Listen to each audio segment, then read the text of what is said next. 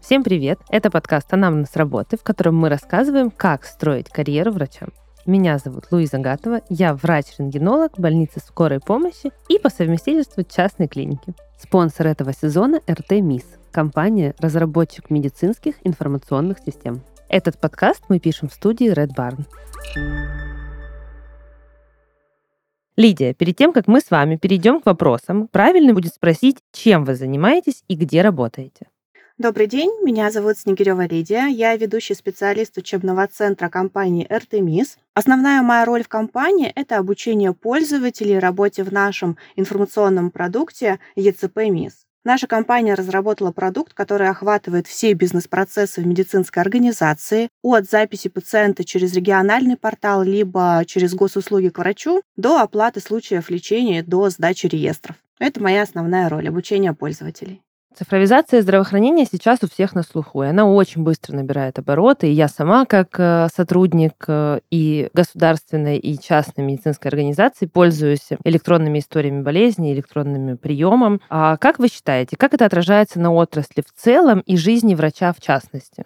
Что касается цифровизации, давайте начнем, наверное, со стороны пациента. Лично я считаю, что пациенту стало намного проще сейчас записаться даже элементарно к врачу. Даже если вспомним буквально 10 лет назад, для того, чтобы записаться к специалисту, требовалось встать в 6-7 утра, сидеть на телефоне и ждать, когда же мы дозвонимся до регистратуры и сможем записаться к нужному нам врачу. Сейчас же все намного проще. В любое время, дня и ночи, мы можем зайти на портал госуслуг, либо на региональный портал, посмотреть всех тех врачей, врачей, которые доступны для записи, посмотреть их расписание. Даже можно посмотреть их рейтинг в интернете и на том же региональном портале. Что касается врача, э, на самом деле для врача цифровизация открывает огромное количество новых путей. Это, во-первых, возможность получать помощь и поддержку в принятии врачебных решений, такие как различные стандарты лечения, которые находятся как раз вот тут под рукой прямо в системе. Это различные маршруты пациента, которые формируются также в системе, и врачу не нужно никуда обращаться. Это различные контроли на совмещение лекарственных препаратов при назначении. То есть все то, что помогает врачу принять верное решение при постановке диагноза и при выборе тактики лечения. Ну и плюс есть инструменты, которые действительно ускоряют работу врача, чтобы не писать 10 раз одну и ту же информацию на бумажках, в журналах, на различных бланках. Медицинская информационная система позволяет сделать это единожды и далее дублировать нужную информацию в нужные поля. То есть и для пациента, и для врача, как мне кажется, плюсов цифровизации очень и очень много. Ваша работа заключается в том, чтобы помогать врачам овладеть функциональностью информационных систем. Вы согласны с тем, что умение работать с IT-технологиями в некотором роде способствует карьерному росту врача? Вообще, честно говоря, мне кажется, что напрямую знание медицинской информационной системы не влияет на карьеру врача, но это тот навык, который должен быть у любого специалиста. Так же, как, например, э, если человек работает в бухгалтерии, он должен знать систему 1С, потому что практически в любой организации, маленькая она или большая, в нашей стране используется система 1С. Поэтому хотя бы какие-то базовые понятия, базовые принципы работы, они должны быть у специалиста. Точно так же с работой с медицинскими информационными системами. Вообще, я думаю, что карьеру специалиста можно разделить на два основных таких направления, две траектории. Первое — это развитие его как специалиста в своей области, по своей специальности. А второе — это его развитие в качестве управленца. И в первом и во втором случае знания цифровых технологий действительно помогают. Если рассматривать рост врача в своей области, в своей специализации, то э, МИС помогают принимать принимать более взвешенные решения и ускорять работу. Если мы говорим про работу в качестве управленца, тогда уже вопрос идет о цифровизации вообще бизнес-процессов в целом и на уровне отделений, и на уровне медицинской организации, и вообще всей отрасли здравоохранения. Ну, естественно, если управленец не владеет инструментом, то у него могут уже возникнуть и проблемы в его применении. Поэтому цифровые навыки и работа с медицинскими информационными системами важна при любом раскладе для врача. Но, наверное, есть какой-то процент тех, кто еще не в полной мере овладел всеми сервисами системы. Интересно, почему и как это исправить? Да, действительно, вы правы. Мы сталкиваемся с ситуацией, что в некоторых регионах используется не полностью потенциал медицинской информационной системы. Причин может быть несколько. Первое и самое распространенное – это то, что регион только-только начинает работать. То есть идет еще адаптационный период, естественно, специалисты сначала осваивают какую-то базу, и потом только приступают к более глубокому изучению каких-то особенных инструментов.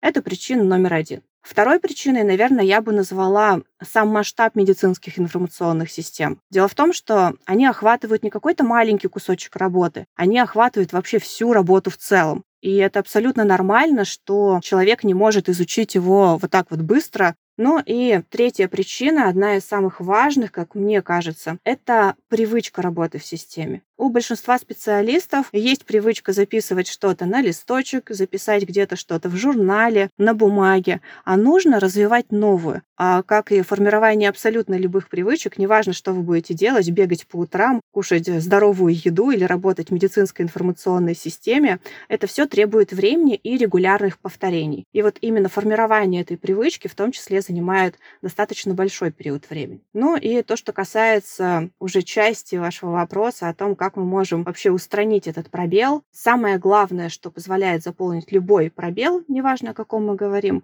это новые данные. И чтобы получать новую информацию, очень важен навык самообразования. Наша компания для того, чтобы помочь врачу, разработала целую, я думаю, траекторию по образованию, по обеспечению информации. Это, во-первых, проведение различных вебинаров по разным темам, которые могут быть интересны специалисту. Информация о данных вебинаров публикуется на нашем телеграм телеграм-канале, где любой врач может выбрать тему, которая ему интересна, зарегистрироваться на этот вебинар и, соответственно, подключиться, послушать информацию и задать свои вопросы. Э, что касается основных тем, например, не так давно был введен в регионах так называемый новый интерфейс стационара. Эта тема очень популярна, она актуальна для многих регионов, поэтому у нас были проведены обучения по сравнению, например, старого интерфейса и нового, какие новые фишки появились и э, какие инструменты можно использовать для работы. Также у нас есть функционал, который постоянно развивается. И в связи с тем, что технологии шагнули вперед, и в связи с тем, что выходят новые нормативно-правовые акты. Например, э, недавно было выпущено направление на медико-социальную экспертизу новой редакции, редакция номер 6, и, соответственно, обучение по данной теме также запланировано. То есть именно те актуальные темы, актуальные вопросы, которые нужны сейчас врачу, они как раз освещаются в рамках вебинара, которые состоят сначала из лекционной части, где лектор в системе показывает, как работать с тем или иным функционалом. И далее уже у слушателей есть возможность задать свои вопросы. Ну и кроме того, что у нас проводятся вот эти вот онлайн-встречи с пользователями, также все записи этих онлайн-встреч далее публикуются на официальных аккаунтах YouTube-канала и, соответственно, Дзен-канала. Дополнительно в любой системе, э, в любом рабочем месте есть специальная кнопочка «Помощь», которая содержит справку о информационной э, системе и, соответственно, содержит краткие инструкции, видеоуроки по основной функциональности. То есть даже на своем рабочем месте, если вдруг возникают какие-то проблемы, пользователь может обратиться к этой справке, обратиться к видеозаписи, либо, к инструкции и посмотреть, как выполнять то или иное действие.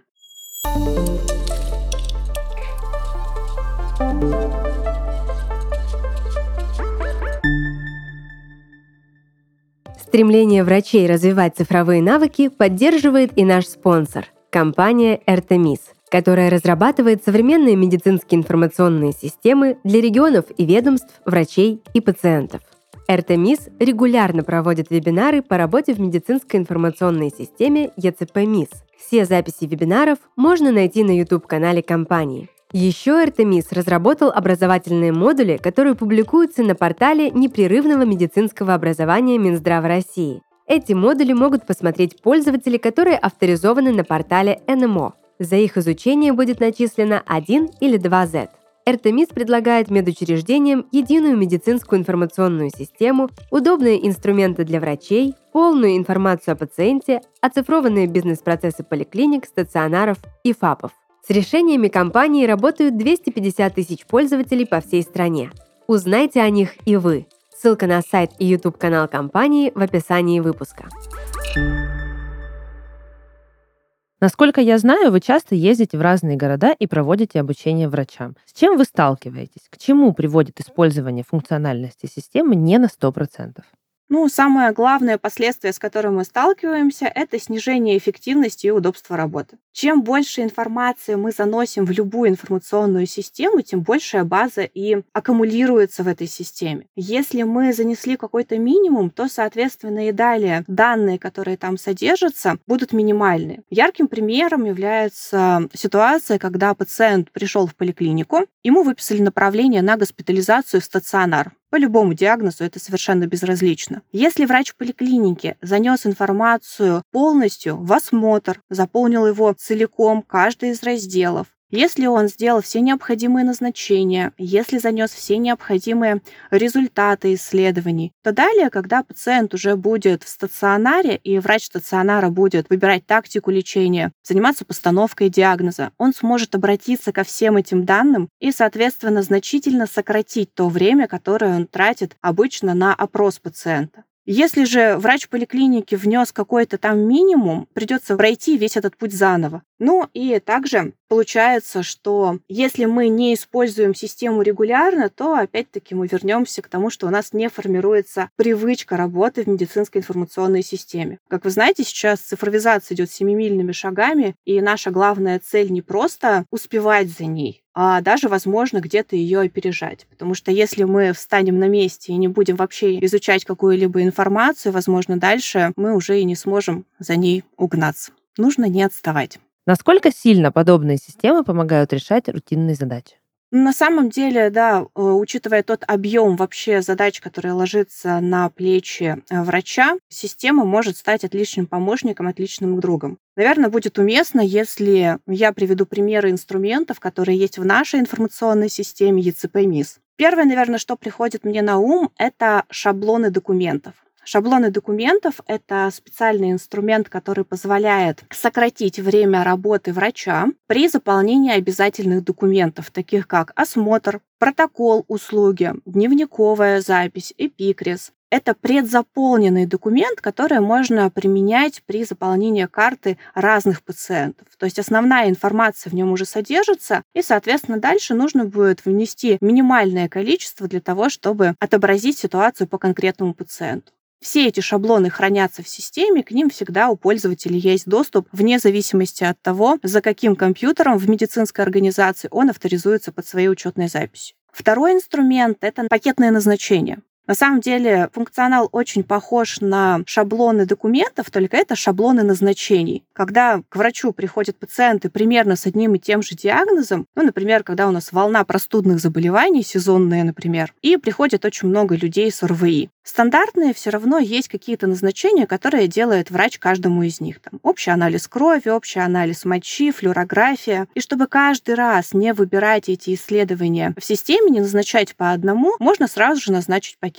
Но, наверное, более даже показательным примером будет являться ситуация, когда женщина встает на первичный учет по беременности в женской консультации. Если вы сталкивались с подобными ситуациями, то, наверное, знаете, что там назначаются более 10 или даже более 15 исследований, которые нужно женщине пройти вот в первое же время. Естественно, если выбирать все эти исследования каждый раз, то это займет большое количество времени. А у нас есть возможность сохранить все эти исследования в виде пакета, в виде шаблона. И дальше, уже когда придет следующая женщина, мы просто применим все эти исследования, и нам останется только записать пациента на удобное для него время. Это значительно сокращает время работы и освобождает то время как раз на общение, о котором часто говорят врачи, что его не хватает на приеме у врача. Ну и, наверное, третий пример это инструмент, который иногда даже не замечают пользователи, но при этом они часто его применяют. Это фильтры.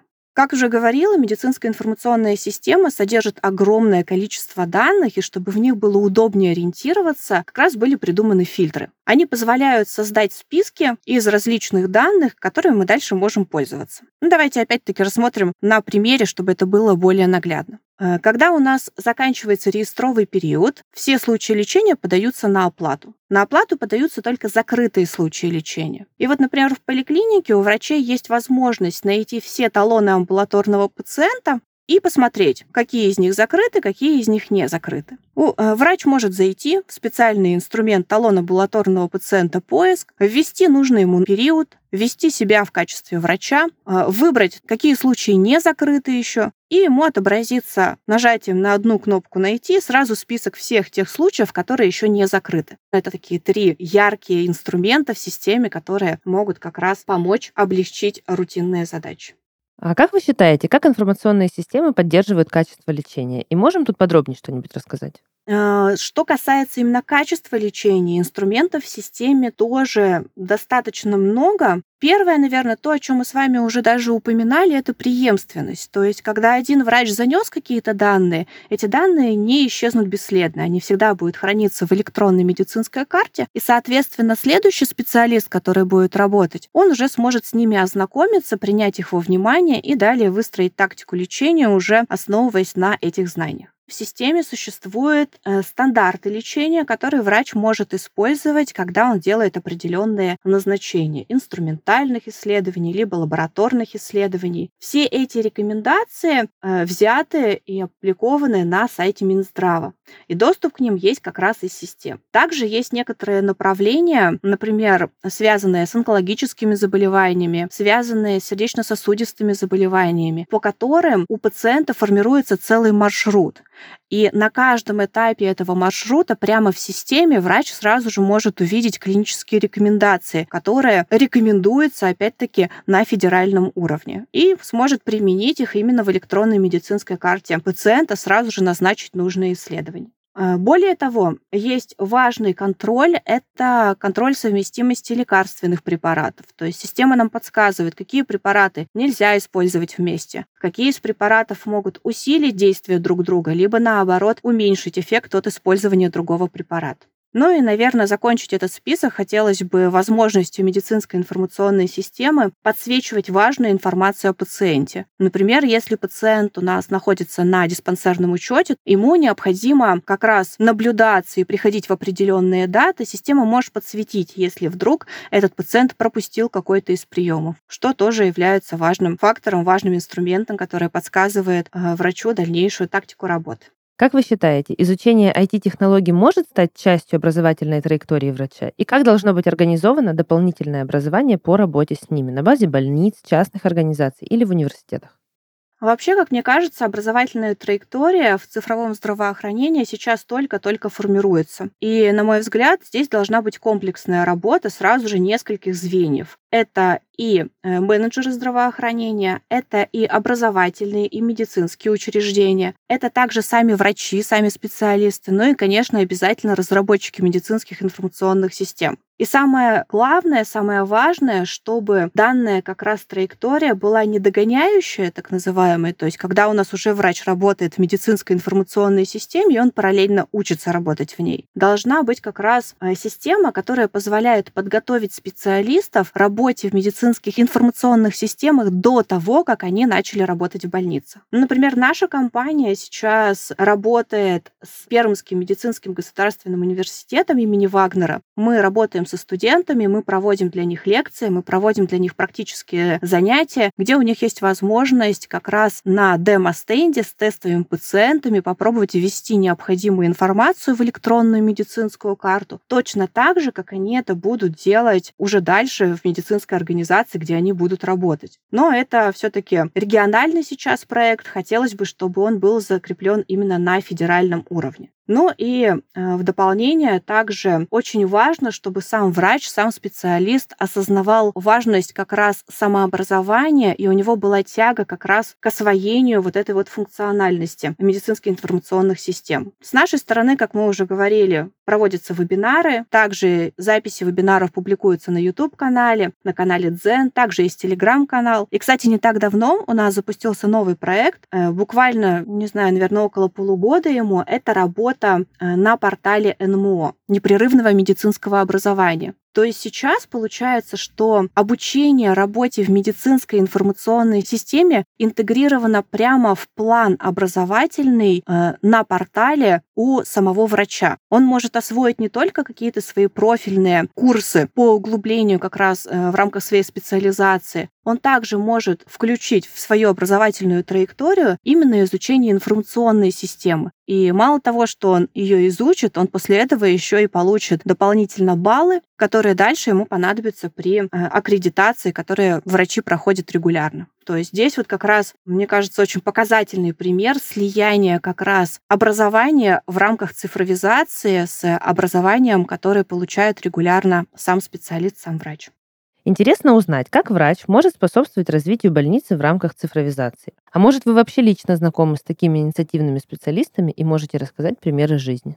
Да, в нашей жизни встречаются неравнодушные врачи, которые прямо болеют за цифровизацию, которые всеми руками поддерживают обучение, которое проводится для врачей. И, знаете, эти люди действительно заметны. Что касается примера из жизни, у нас был врач, он работал в одном из регионов медицинской организации, которая очень плотно внедрила себе уже МИС, и, соответственно, уже все звенья ее освоили. Врачи уже привыкли заносить данные в медицинскую информационную систему. И так сложились обстоятельства, что этому врачу нужно было переехать из своего региона в другой. Он устроился в другую медицинскую организацию, и, знаете, именно этот человек стал двигателем, э, который который подтолкнул эту новую медицинскую организацию также продвигать цифровизацию на всех этапах, во всех звеньях этого учреждения. Именно с его подачи, с его инициативы были запрошены новые обучения, и, соответственно, буквально не так давно они закончились, и люди действительно освоили работу. И самое главное, что хотелось бы, наверное, отметить, что вот такие вот люди, которые действительно горят, которых есть вот этот вот огонь в глазах, которые хотят осваивать что-то новое, они никогда не останутся незамеченными. Не только нами, как внедренцами, как люди, которые обучают пользователей, но и также руководством, потому что если руководитель видит, что человек является профессионалом не только в своей специализации, в своей специальности, то он также умеет и может все эти свои работы, все эти бизнес-процессы медицинские еще и оцифровать, то я считаю, что такой человек на вес золота, и он обязательно будет цениться в этой медорганизации. А, спасибо большое вам за ответы. Я думаю, что все было понятно. Всего доброго. Вам спасибо. Было очень приятно пообщаться. И хорошего вам дня. До свидания.